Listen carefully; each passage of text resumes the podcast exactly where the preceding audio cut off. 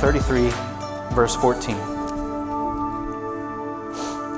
It says, Behold, the days are coming, declares the Lord, when I will fulfill the promise I made to the house of Israel and the house of Judah. In those days and at that time, I will cause a righteous branch to spring up for David and he shall execute justice and righteousness in the land. And in those days Judah will be saved, and Jerusalem will dwell securely. And this is the name by which it will be called The Lord is our righteousness. For thus says the Lord David shall never lack a man to sit on the throne of the house of Israel, and the Levitical priest shall never lack a man in the presence to offer burnt offerings, to burn grain offerings, and to make sacrifices forever. Let's pray. Father God, I just thank you for this morning. God, I thank you that as we navigate our Christian lives, as we navigate the journey of, of, of everything that this life brings with us in this world, Father God, I'm thankful for the reminders of who you are, of what you do for your people, and who you are to your people. Father God, I pray this morning that as we've worshiped, as we've come before you today, God, I pray we would not take it for granted. God, I pray that these things that we talk about and the words that we speak and the, the, songs that we sing are more than entertainment, more than fairy tales, more than just great stories of encouragement, God, but that are truths that are rooted in creation, in the history of the world, God, that you have made for your people, with your people, for the good of people and for the glory of your name. Father God, I pray we would be anything but apathetic to what it is you have for us today. God, open our hearts and our minds to the truths of your word, no matter where we are, no matter where we've been. God, you call us to yourself here this morning. God, we love you, thank you, and praise you in Jesus' holy name. Amen.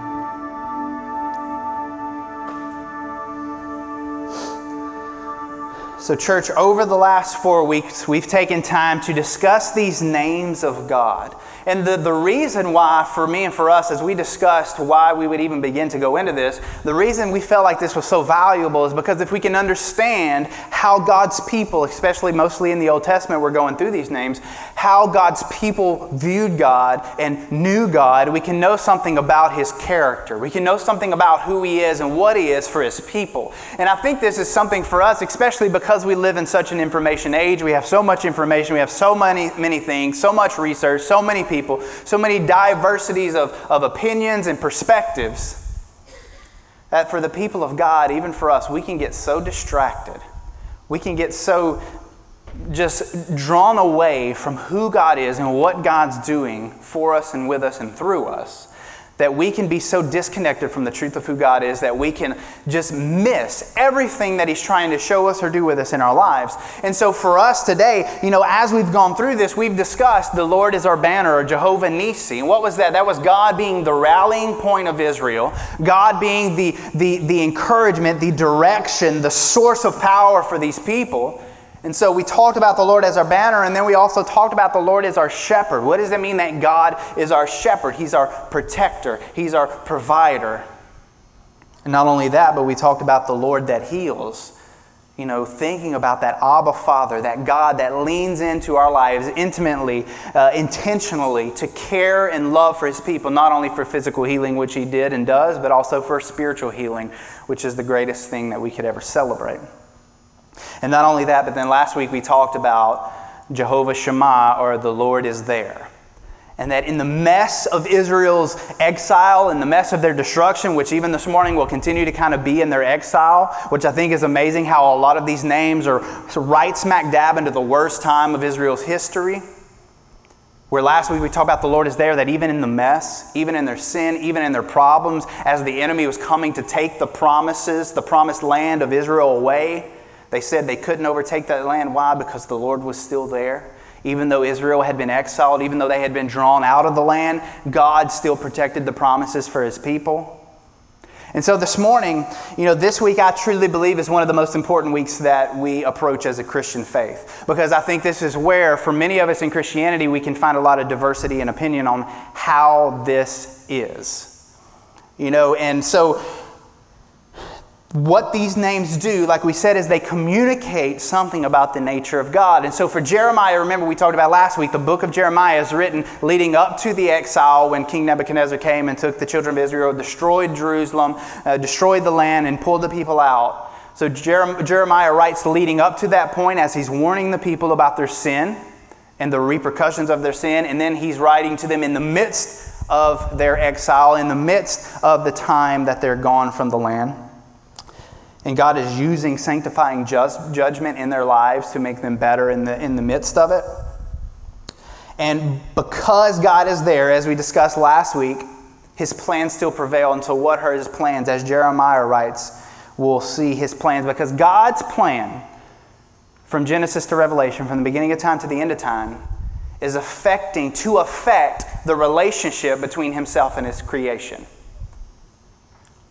God's intention and his plan for his people is to affect, positively affect the position and the relationship between him and his people.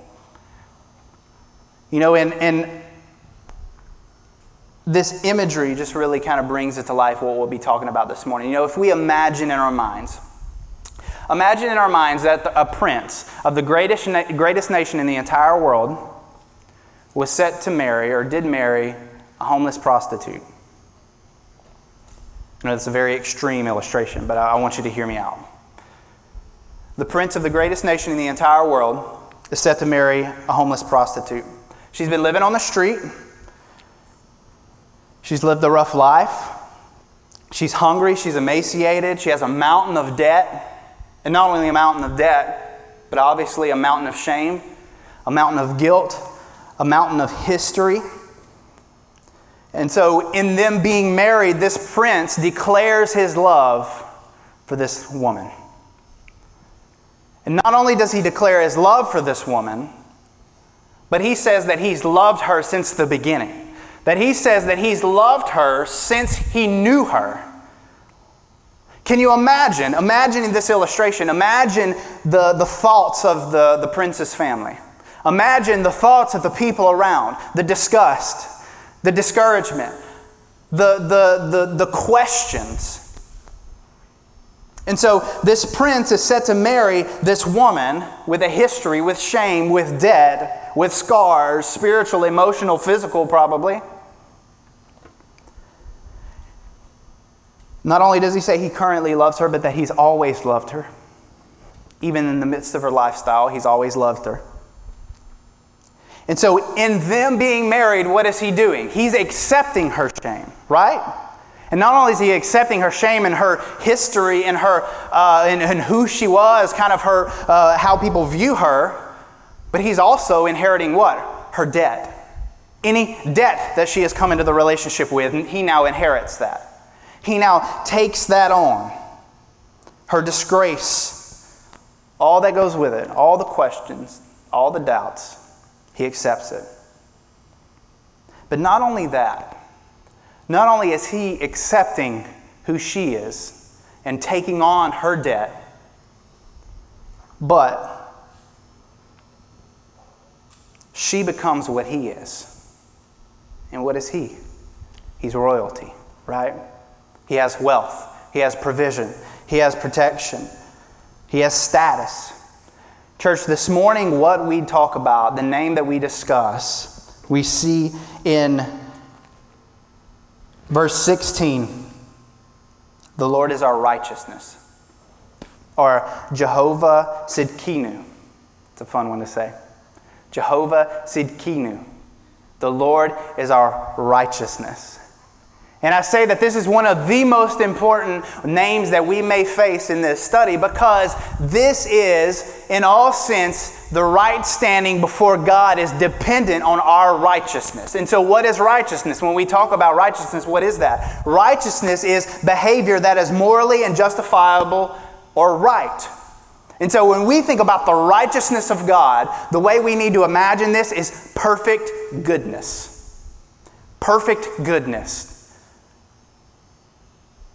that there is nothing better and that it, nothing less is acceptable, but perfect goodness. And so when we talk about the Lord as our righteousness, what are we talking about? We're talking about how we are not only saved, but we are talking about how we are justified or made right by a holy God.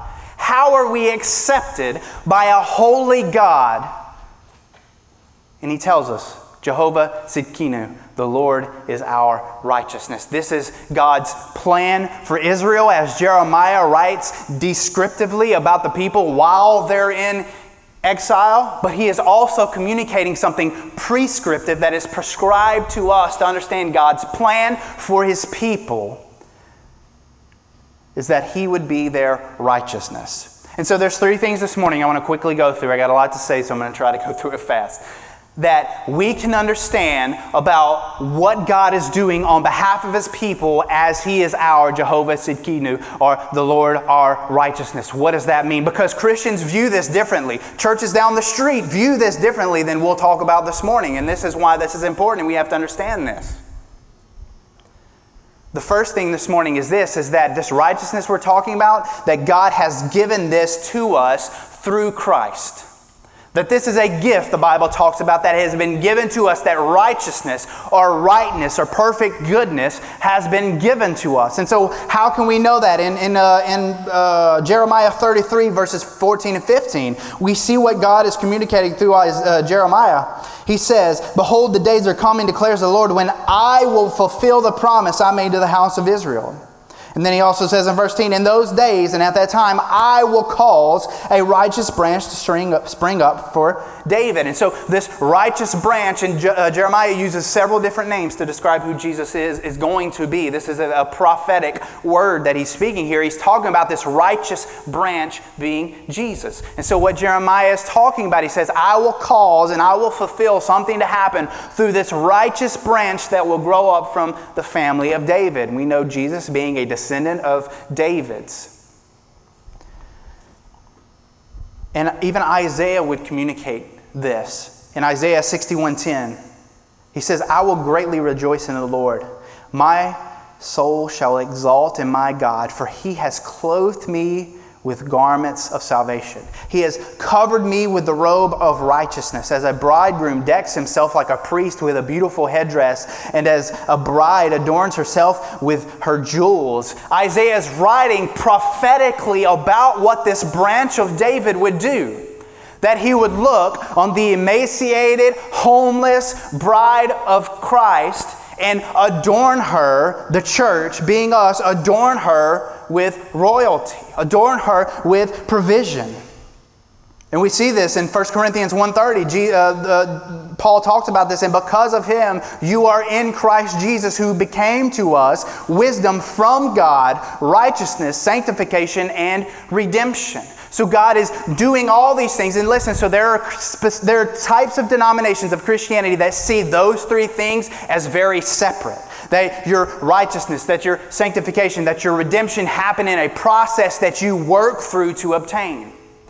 And so, what we're talking about this morning is that process being one thing that happens through Christ Jesus through his righteousness, through his good works. And we'll discuss that further as we move. But us understanding that this is only possible, that us bearing the righteousness of God is only possible through the cross. Why is that? Well, it's a lot like the marriage of the prince and the prostitute. Is that in the marriage, the prince took on the debt, the prince took on the shame. The prince renamed her. The prince gave her provision and wealth and property. At the cross, Jesus did the same thing for us. At the cross, Jesus took our shame.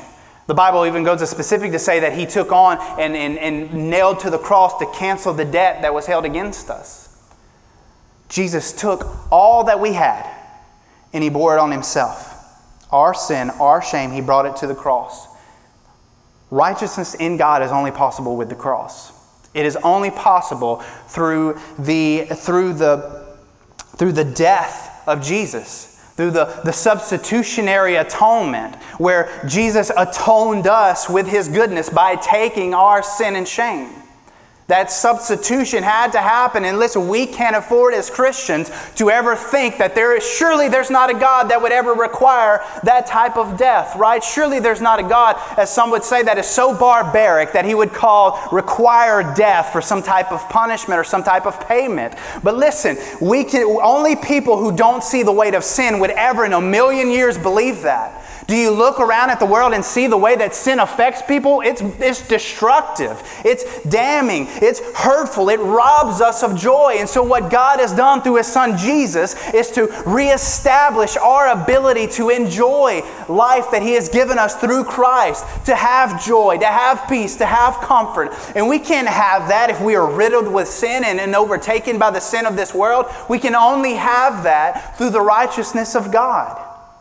We can only have that through His righteousness, and we can only have His righteousness if sin required a punishment and if that punishment was satisfied. But our God did that for us through Christ. He has offered that for us in Jesus Christ. 2 Corinthians 5:21 For our sake he made him to be sin who knew no sin so that in him we might become the righteousness of God or that we might have God's righteousness. Church, we got the robe of righteousness, and Jesus was stripped naked. You know, we got the, the jewels, the, the rings on our hands of royalty, and Jesus had nails pierced through his. We got the crown of glory and righteousness and royalty, and Jesus had a crown of thorns pressed against his brow.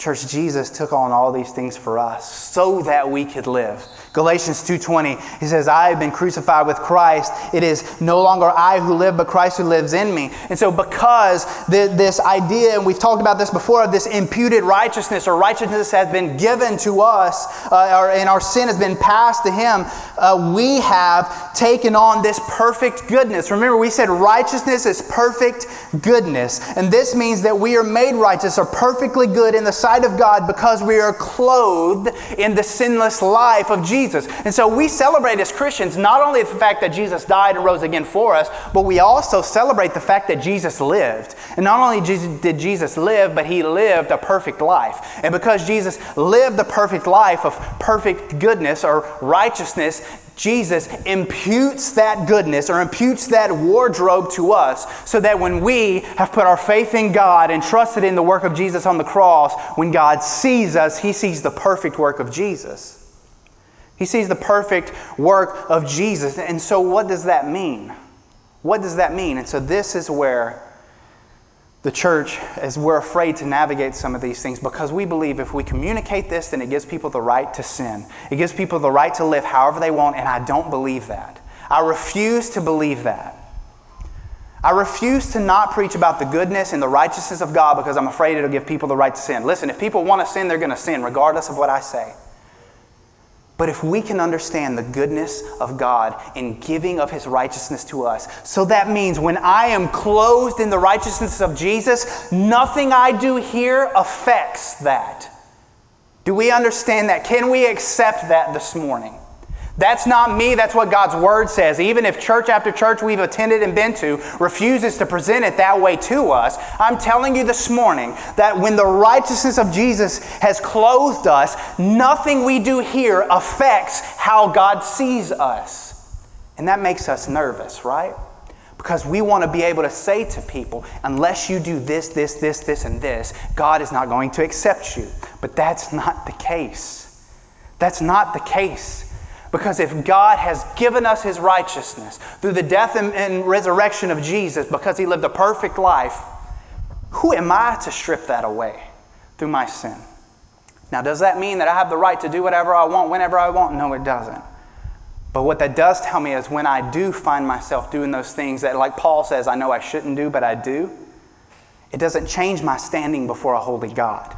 It doesn't make my seat at the table be stripped away from me and given to someone else because the, the nameplate at my seat at the table doesn't say Jake, it says Jesus.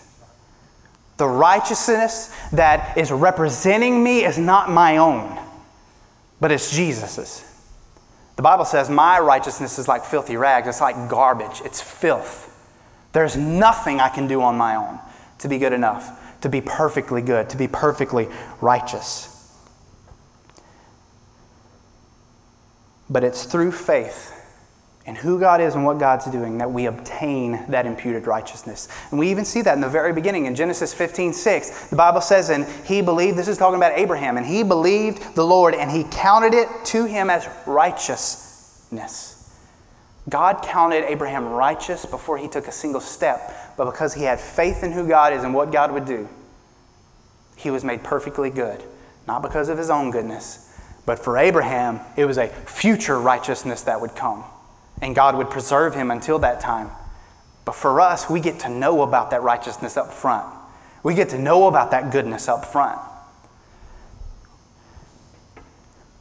And so, the second thing this morning, and I'm moving way slower than I need to, is the enemy of God's righteousness for us, that the, enemy of the Lord being our righteousness is this, is that self-righteousness robs us of living in his righteousness. Church, self righteousness robs us of living in his righteousness. And he tells us in verse 16 of Jeremiah 33, when he's talking about this branch of uh, David, he says that Judah will be saved and Jerusalem will dwell securely.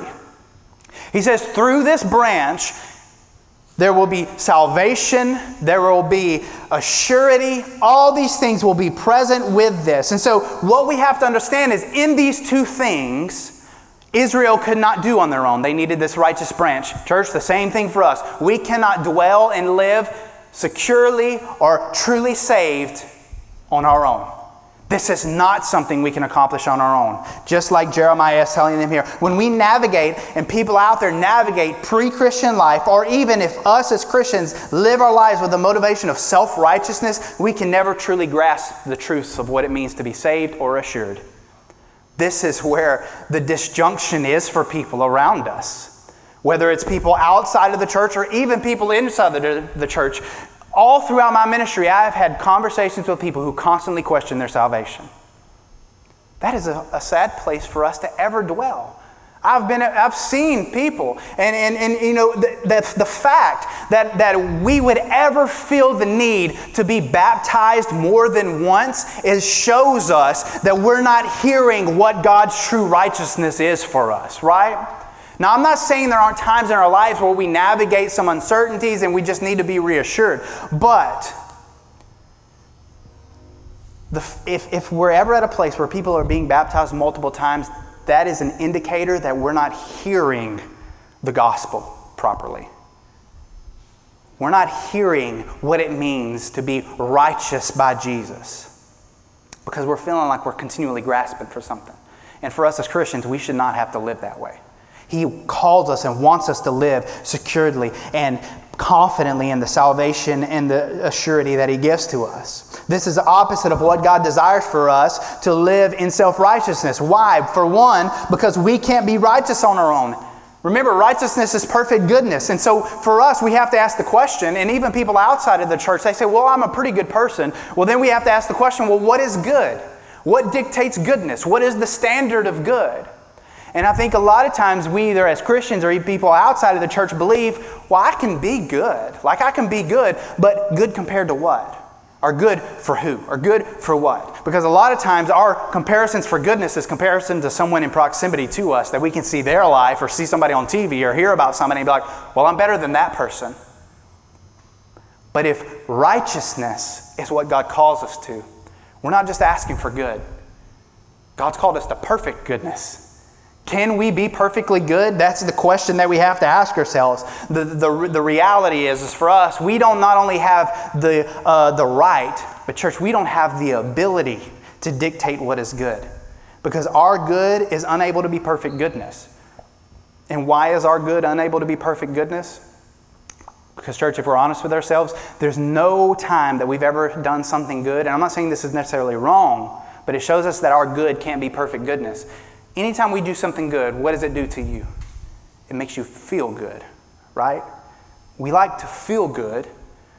So if doing good makes us feel good, then even if we're helping someone else, there's still this inner part of us that our motivation is for us to feel good, right? So there's still an ounce of selfishness Even, the, it's, even some of the greatest things that maybe have done in human history, they're still tainted by the sin of pride. Because we like to feel good. We like to be acknowledged. We like for people to tell us we're doing a good job. That part of us is what separates us from Jesus. That part of us is what separates us from perfect goodness. We, have, we are unable to be perfectly good because we can't disconnect ourselves from the flesh. The flesh seeks satisfaction. The flesh seeks joy. The flesh seeks all these things. The standard of good isn't us or any goodness we could accomplish, but the standard of good is God. Perfect goodness is the standard. I don't know about you, but I can't do that. Listen, and Paul even said, Romans 8 8, he says, Those who are in the flesh cannot please God. I'm not making that verse up, it's in there, you can read it. Those in the flesh cannot please God. We cannot please God. Our righteousness is not good enough because we are addicted to how doing good makes us feel, and that makes it not pure goodness. Pure goodness is good without the expectation of return or without the enjoyment of the doing. And not only that, the second thing is this that it robs us of ever knowing the confidence and assurance of His work in light of my failures. Self righteousness robs us of the confidence and assurance that comes in the midst of our failures. Because if we're living and navigating our life by self righteousness, when we fail, then we feel as if we've failed our calling right? We feel as if we've fallen short of the expectation. When you navigate life through self righteousness, we create checklists, to do lists. We create guidelines that we must abide by because by this standard, by this, this, this set of rules, this defines my righteousness. And so we think it's ourselves, but really it's the rules that we've placed on ourselves.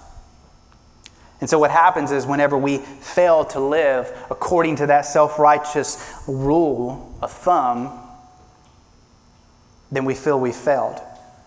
And so, what happens is we feel like we've gotten off the path. And so, as we've so called gotten off the path, as it's been preached time and time and time again, well, you've gotten off the path, we've got to get you back on the path. Once we've gotten off the path, what do we do? Then we begin to question whether we were ever on the path. And not only do we begin to question whether we were ever on the path, then we begin to ask ourselves, is it really even real? Is there even a place for me? Can I even be on the path? Do I even have the sense enough to walk in the direction and on the path that God's called me to? Do you see how this begins to, to kind of snowball into this big place where a lot of times, and you know people, I know people very close to me that they lift up their hands and they're like, I can't do this. And the problem is, is because they're trying to do it through self righteousness because they've either been to a denominational background that teaches it that way or they've been to a so called church that teaches them that you better get to doing because that's what God's called you to to be at this point. You better do, do, do before you get. You know, and so what we end up doing is we end up aligning, aligning ourselves with every other religion in the world that says to get to your God, you better do, rather than understanding that our God did to get to us. That's the difference between our faith and every other religious faith in the entire world is how we view getting to God. True, pure Christianity is getting to God because God came to us. Every other faith, every other religion in the world says that you get to your God by how you work to get there. But when we have put our faith in Jesus, that righteousness clothes us and we are different. John Calvin said this He said, We shall never be clothed with the righteousness of Christ except we first know assuredly that we have no righteousness of our own. There is no righteousness that we bring to the table. Because unless it's perfect righteousness, perfect goodness, then it's nothing. And the last thing is this, and I'll be done, is that our purpose in the midst of all of this is to pursue righteousness. Now, I know that seems contradictory, but even though, as Christians, if we have put our faith in Jesus and His work on the cross on our behalf, we are clothed in the righteousness of God, God still calls us to pursue righteousness. Matthew 6 33, He says, Seek first the kingdom of God and His righteousness. Jesus inviting his people to continuously seek righteousness. And so, what does that mean for us? That means we seek perfect goodness. Will we ever accomplish perfect goodness? No, but this is where we combat the idea that if you teach about the grace and love of God and the righteousness that shields us, that people will just do whatever they want and that there's no uh, instruction, there's no obedience required. That's not true. Because what God has called us to do is He's called us to pursue perfect goodness. He's called us to pursue righteousness. He's called us to pursue higher things. He's called us to, to let go of the lesser things, to stop living off the milk of this world and start feeding on the substance of what God has for us. The difference is, is that in our pursuit of perfect goodness, we will not obtain that perfect goodness, but in our not obtaining that perfect goodness, it doesn't remove us from the pursuit.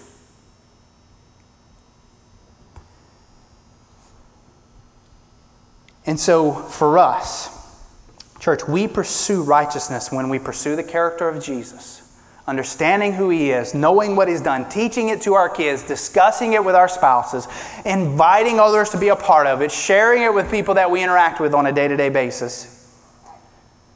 Pursue the character of Christ and desire holiness more than fleshly indulgence.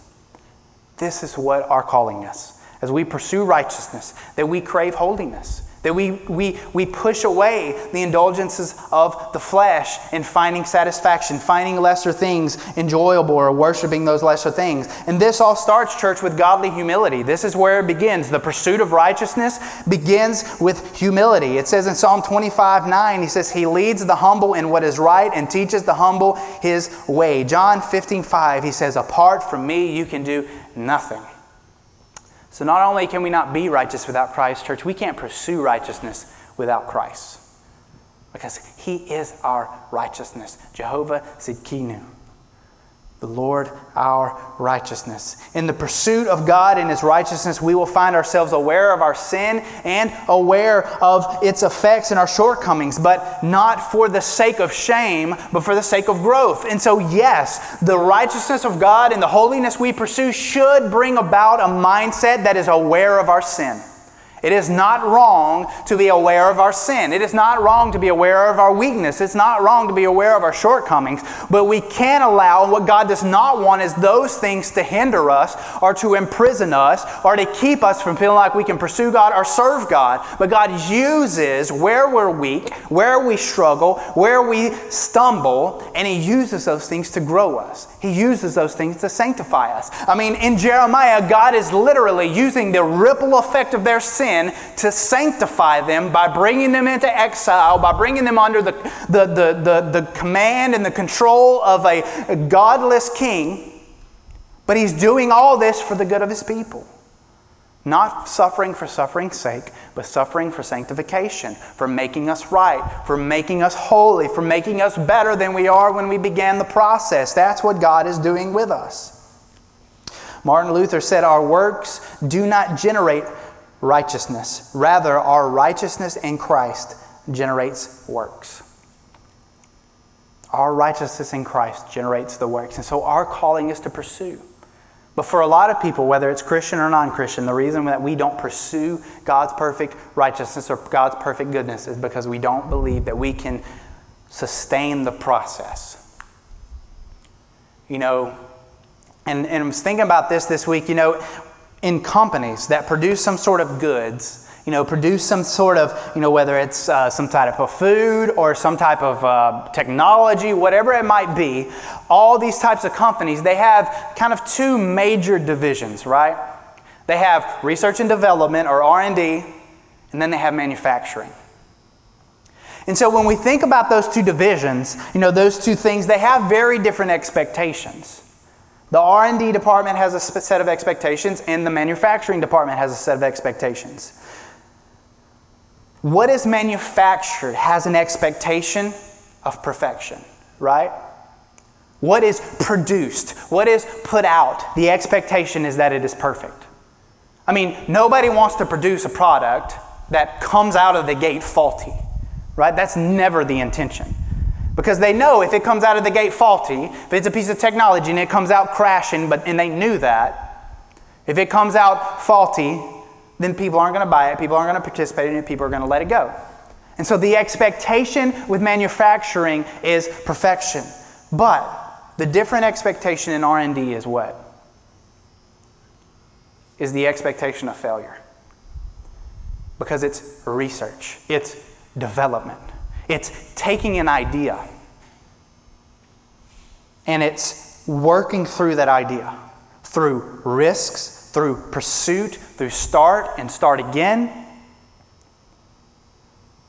the expectation of research and development is to take something, to take an idea and develop it, and then develop it. And you know what they do in that process? They fail. You know what else they do in that process? They risk. You know what they do in that process? They start again. They begin again.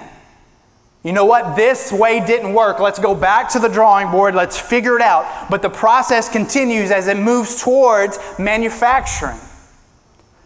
And I think for a lot of us, and as Christians and even as churches, what we've communicated is this idea that Christian life is on the manufacturing end. That the product, the expectation of production is perfection. That what God has called you to is to be at the manufacturing end of things. And so that the process is done. Like everything's done. You get saved, you put your faith in Jesus, bam, all those addictions you had are gone. All those failures you had are gone. All those weaknesses you had are gone.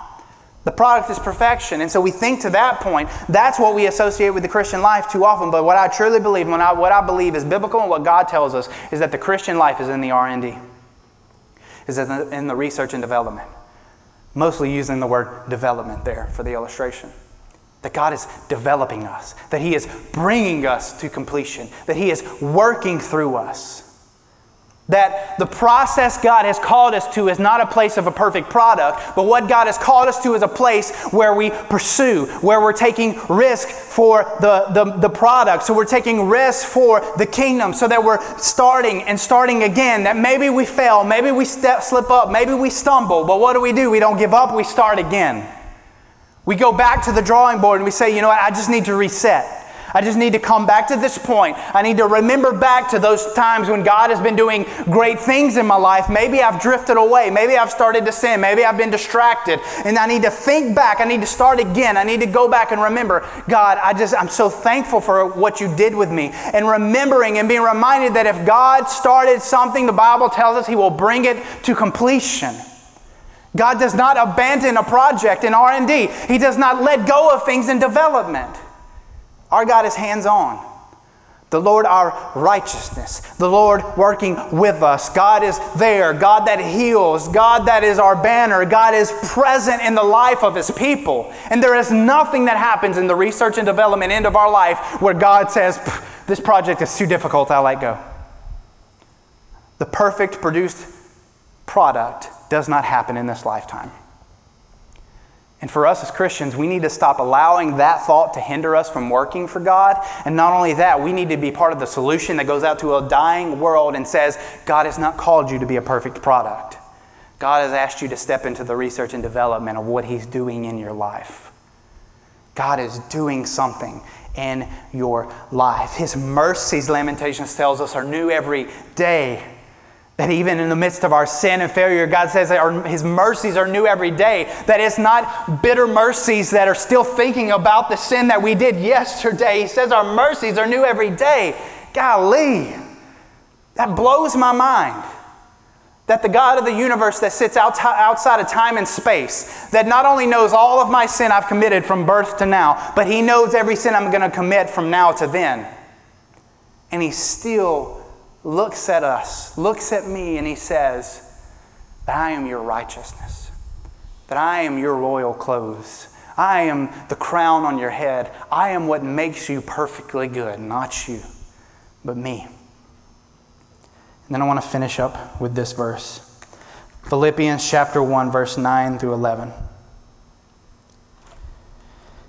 Says, And it is my prayer that your love may abound more and more with knowledge and all discernment, so that you may approve what is excellent and be pure and blameless for, the day of Christ, filled with the fruit of righteousness that comes through Jesus Christ, to the glory of God, to the glory and the praise of God. Church, the fruit of the result of righteousness is an outgrowth of righteousness in our hearts.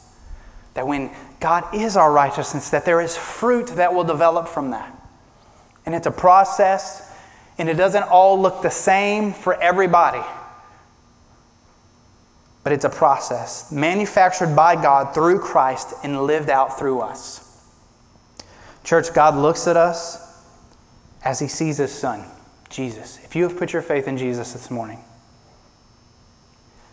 when God looks at you, He sees your, His Son. And just as it is impossible for the Father to stop loving His Son, it is impossible for God to stop loving His own. So, the challenge for us this morning, church, is to keep pursuing Him. Keep pursuing perfect goodness. Keep pursuing righteousness. Not because we're trying to obtain it, but, but as a Christian, you already have it. But pursue it.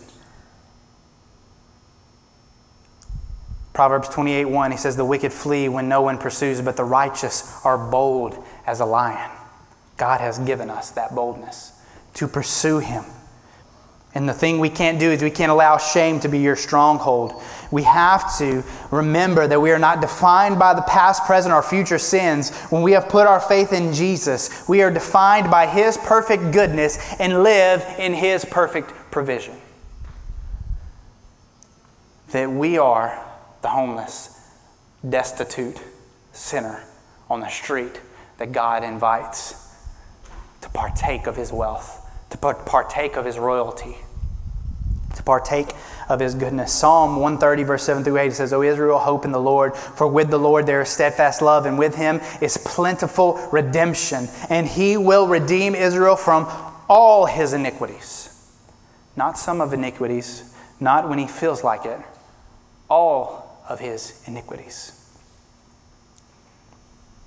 And then the last verses, and then I'll really be done. Romans 5, 7, uh, 15 through 17 says, But the free gift is not like the trespass.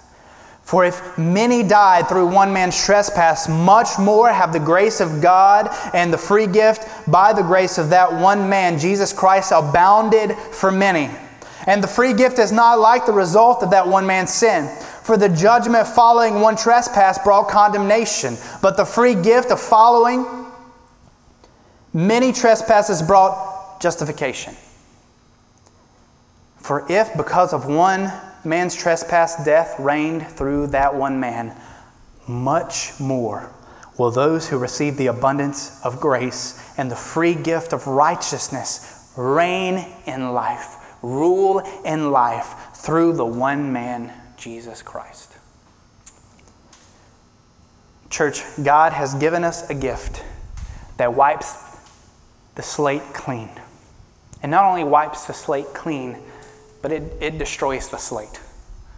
The slate, whatever keeps up with our sin, that hinders us, causes penalty for us, it's gone. Only in Jesus, though.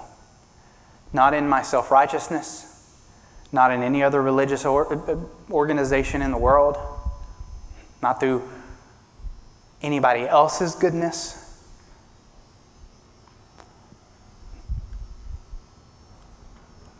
but through the righteousness of Jesus that we embrace and enjoy when we have put our faith in Him. That it has been imputed to us, it has been given to us through the work of Jesus on the cross.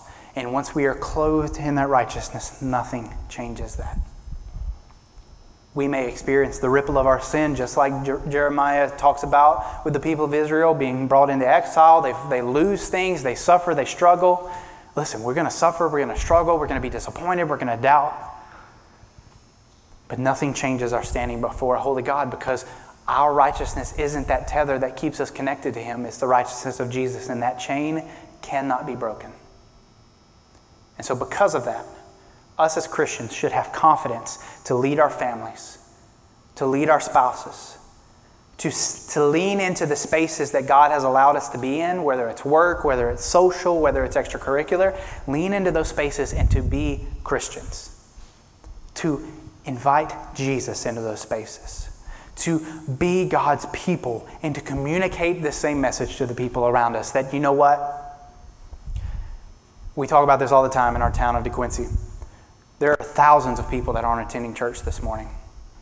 Most of them not because they haven't heard about Jesus, but most of them because they've heard about the wrong Jesus or they've seen the wrong Jesus lived out in Christians' lives. You know what they need? They need authentic believers stepping into their lives, not for the good of some type of church attendance, not for the good of somebody's payroll, not for the good of, of any kind of celebration or anything like that, but for the good of that person and the glory of God. That we lean into their life and that we say, Let me tell you about a, a Savior that came. That He offers you everything that He has for nothing. Just trust Him. Just trust Him. Church, can we bow our heads? And pray together. Father God, I just thank you for this morning. God, I recognize and know that this morning there are many, many, many people, maybe everyone here this morning is a professing believer. Church, maybe there, I mean, God, maybe there, we know that there are some here that maybe aren't. Whatever the case, you've made an invitation to us to know and to understand that we are not good nor worthy on our own. Church, the church is just waiting and resting on you, God. And, and, Lord, I pray for us that we would just see, God, that we would stop being hindered by the self righteous mentality that we step into our faith with.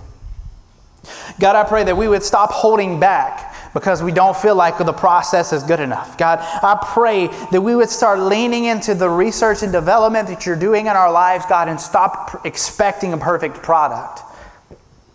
But God, because God, we know, God, we know that the people you were harshest on were the people who pretended like they were a perfect product. Lord, those were the people that you came down on. The people who believed that everything they did was good enough and better than anyone else and was good for you. God, but we know, we know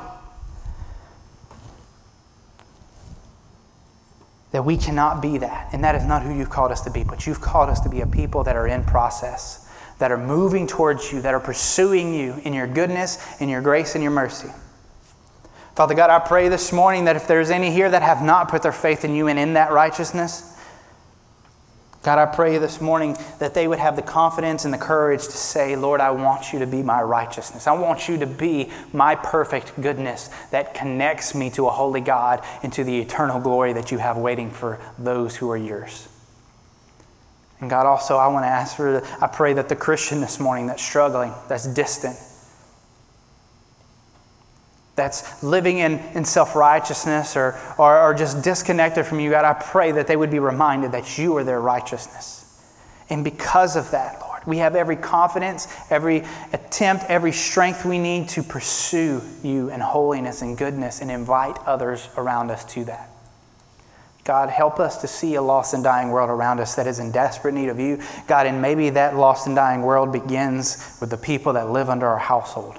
God, give us the courage and confidence it takes to be those leaders to our kids, to our spouses, to our grandkids.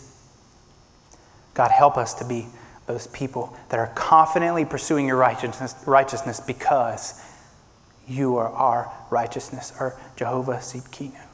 God, we just love you. Lord, we thank you and we praise you in your holy name. Amen.